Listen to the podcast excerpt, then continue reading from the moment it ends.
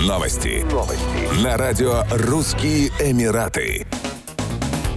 В две тысячи двадцать втором году настоящая летняя жара в Объединенных Арабских Эмиратах наступила раньше срока. Уже в первой половине апреля дневная температура начала подниматься до сорок пять градусов по Цельсию. Синоптики отмечают, что речь идет о температуре в тени на внутренних территориях. В то же время в прибрежной зоне столбик термометра пробил отметку в плюс сорок градусов. Национальный центр метеорологии ОАЭ фиксирует образование облаков и повышение влажности до восемьдесят процентов. Отмечается, что температурный рекорд в сорок четыре целых шесть десятых градуса был зафиксирован в Абу-Даби. Синоптики прогнозируют небольшое понижение температур к наступающим выходным. Стоит напомнить, что лето две тысячи двадцать первого года было самым жарким в истории Объединенных Арабских Эмиратов. Температура воздуха неоднократно повышалась до пятидесяти одного градуса по Цельсию.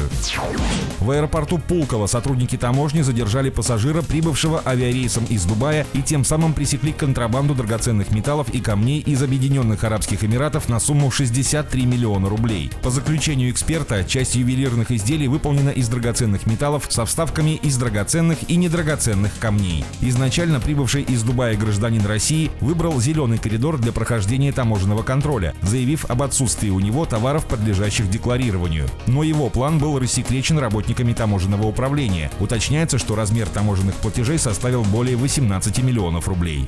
Еще больше новостей читайте на сайте russian emirates точка com.